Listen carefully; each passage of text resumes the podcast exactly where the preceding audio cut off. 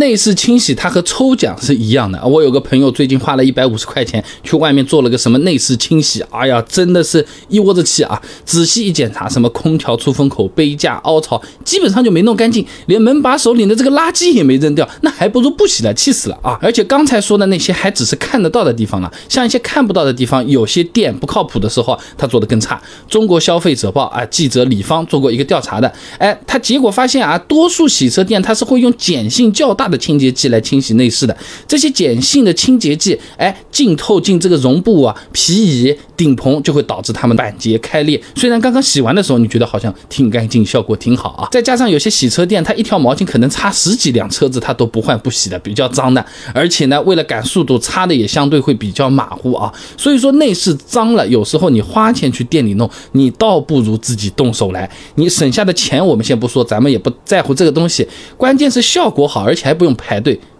不用受气，对不对啊？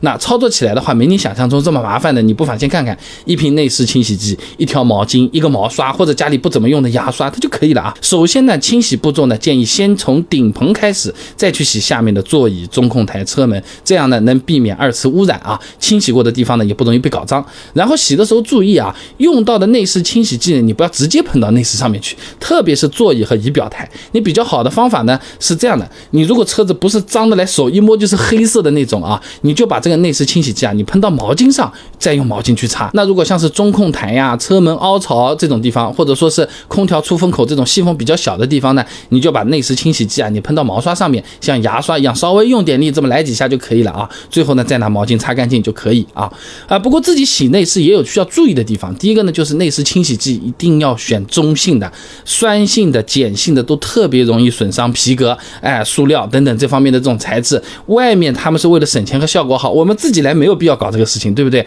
就选中性的，特别是真皮座椅。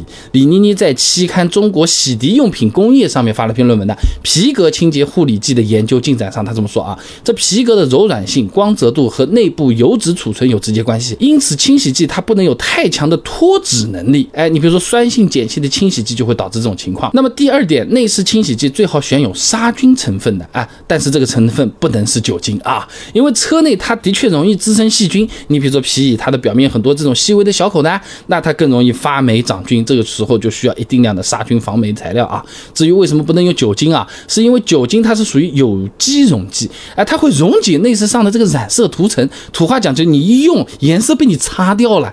掉色了啊！所以说啊，朋友们选购内饰清洗剂的时候，这两点一定要留心注意。哎，去问问人家客服是不是中性的啊？哎，你这个东西含不含酒精啊？等等等等啊！当然了，你如果觉得选选是比较麻烦的，是不是啊？那么多产品或者怎么样，那你也不妨把我家备胎说车自营品牌的中性低泡内饰清洗剂加入你的购物车。我们的产品一般都用的是成本会更高一点、品质会更好一点的这些产品呢，非常欢迎货比三家啊！那么清洁效果。我们自己也做过测试的，咖啡、油渍、泥沙什么的呢？哎，基本都能搞干净。平时车上不小心弄脏了，你直接拿出来擦下就可以了，也挺方便啊。另外，我们这个内饰清洗剂啊，它是有杀菌成分的，这个你也需要留心去对比去啊。我们用的呢是复合季铵盐这种成分，杀菌效果呢，我们也送到了广东省微生物分系检测中心做了专业的检测，结果显示呢，对常见的大肠杆菌、金黄色葡萄球菌、白色念珠菌都达到了百分之九十九点九九九的杀灭率，效果还算是不错。的，你不妨试试看。